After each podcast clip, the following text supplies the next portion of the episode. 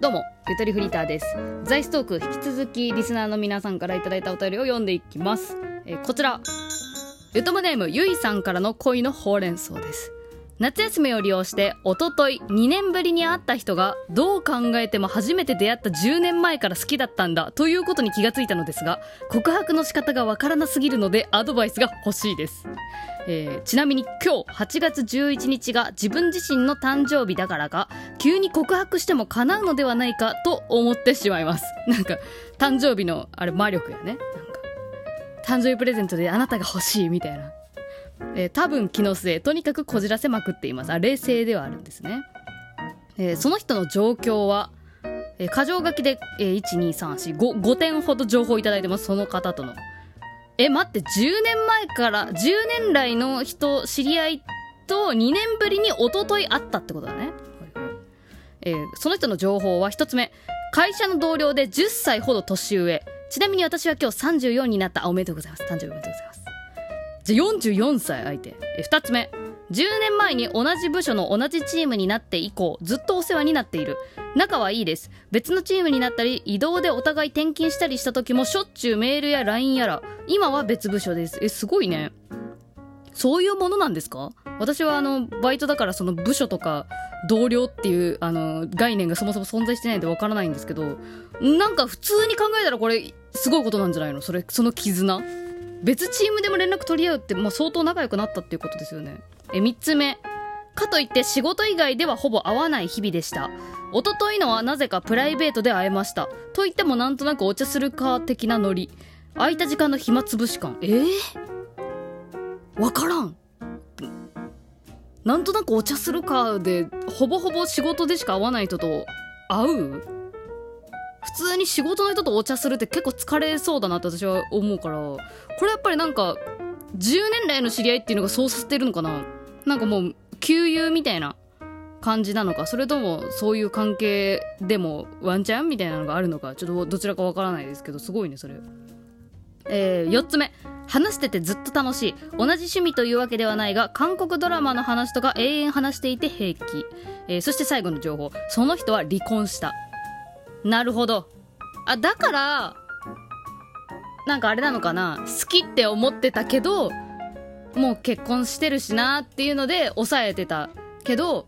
まあ、もしかすると一昨日会った時に離婚したのが発覚してえみたいな感じになってるってことなのかな。もしかしたら推測になっちゃいますけど。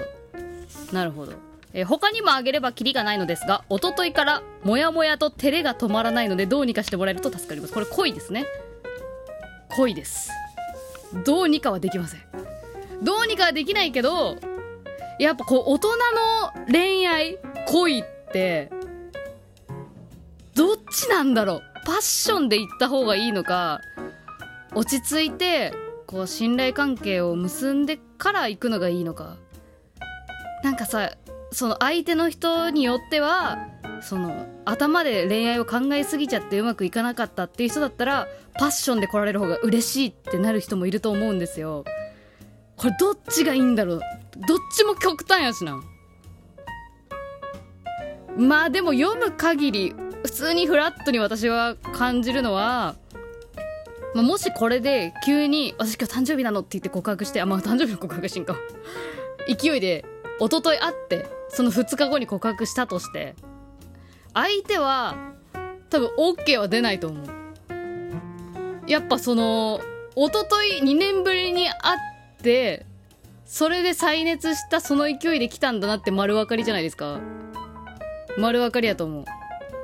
もうだってそれだったらもうその日、そのお茶した日の夜ホテル行くみたいな、みたいな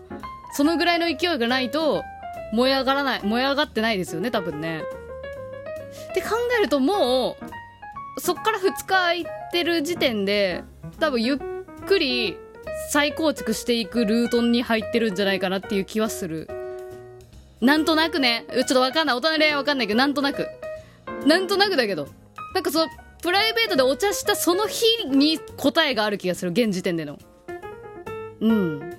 だってもう、ね、そのフリーになった、なられた方、まあ、どういう理由で離婚されたかっていうのもわかんないし、もしかしたらお子さんいるかどうかとか、ね、わ全然状況わかんないけど、もしその方がね、もうそういうね、ゆいさんをそういう目で見ていたら、そのお茶した日は結構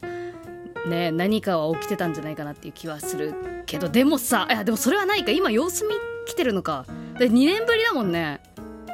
いきなりそのままホテル行こうみたいなお茶しないか、そりゃそりゃしないわ。いや、やっぱでもじゅうねん来の同僚でいきなりそんな踏み込んだ関係になることってすごい難しいんじゃないの？どうなの？他の竜友の子でもその職場恋愛の話ね、なったことあるけど、あのお菓子の小袋作戦やっつって、そのお菓子で釣ってなんとか雑談をするとか、どうにかしてこう帰り道一緒に、ね、デートしようと頑張るとか、結構難しそうだったなっていうイメージがあるの、距離詰めるのに。でももうプライベートで会うっていうところは難なく乗り越えているので、もうそれの回数を重ねていくしかないですよね。でやっぱりそのちょっとまあやっぱ離婚したあたりで、えー、どのようなお考えであるかっていうのは相手のことを知った方がいいと思う。付き合う付き合う前の以前以前の問題で、もう相手にはもう本当に結婚する気なくなってるかもしれないしね。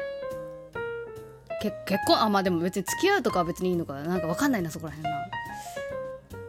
まあでもちょっとまあもうあのー、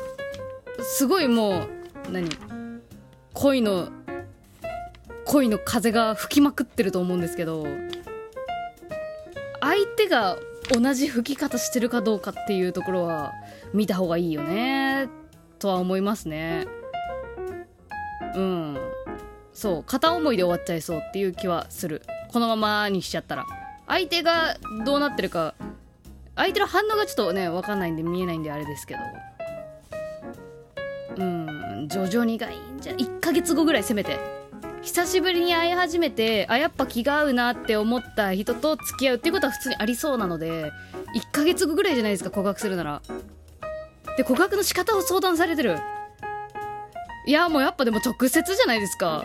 なんか ライン でとかはないでしょ、 ライン で告白とかはないでしょさすがに。直接会ってる時にさね、あのディナーしてる時とか帰り道とかじゃないですかね。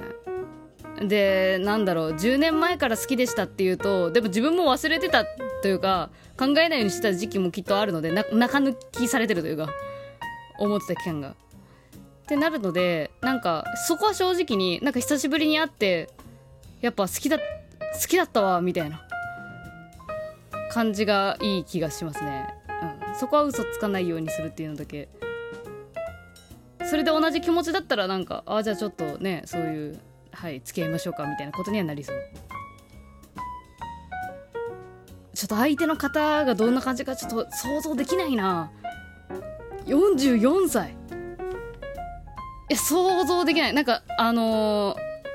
ー、ね自分がさ小学校ろくねんせいの時の、えー、にじゅうごさいってこんな感じだろうなって思ったけど、実際になると全然違ったみたいなさ、なんかああいうあの感覚が常に何歳でも起きるんですよ。で私今にじゅうななだけど、えちょよんじゅうよんさいってどんぐらいの年齢なのか全然分かんなくて、全然分かんない。自分の一回り二回り上らへんの感じって見分け分かんなくない？なんか何歳ですって言われてもへえそうですかぐらいしか思わないというか分かんないというか。でちょっとよんじゅうよんさいってどういう状況？人によってはもうあのお子さんが中学生とかだよね、なんのかな、小学生とか小学校高学年とかだったりするのかなとか思うと、どうなんでしょうね。何歳でも恋愛スタイル変わらない人もいるだろうしね、考え方すごい変わってる人もいるだろうしね。というかもうそれで言うたら知り合ったじゅうねんまえからその人は変わってるはず、変わってる部分はあるはずなので、そこ見た方がいいかもしれないですね。そのじゅうねんまえの時のその人じゃなくなってる部分をと変わってない部分と、まあ多分変わってないところを見つけてあやっぱ好きってなったと思うんですけど、きっと何か変わってるところはあると思うので、それを見るとかね、い一旦一旦落ち着けさせるというフェーズに入ってます。私どちらかというとなんかやたらね世のラブソングってもういいから告白して前当たって砕けろみたいなあの応援告白ソングって多いですけど、私ちょっとあれあんま良くないなと思ってて、うんまあでもね時にはああいうああいうのがないと告白しに行けないこともあるのでありだと思うんですけど、いやまあでもまあ自分が行きたいと思った時がもう行く時なのかな。うんええー、とは思いますけどね。ちょっとまたこ今後なんか進展ありましたらあのいつでもお便りお待ちしております。いやでもなんかすごいな、にねんぶりに会って、うわやっぱ好きだったわ。でもそれってもしかしたら初恋の人はいつまでも素敵なままであるって、その思い出に恋してるみたいなところもあるかもしれなくないねえ。今のその人がどうかっていうところでも、あーわからん、えーえー、ちょっとわからないなりにいろいろ言わせてもらいましたが、あの本当に参考までに、えー、もうご自身の思うがままに行動していただいた結果をまた私は待つのみです。そのように考えております。というわけで今回のザイストークここまで。ありがとうございました。さよなら。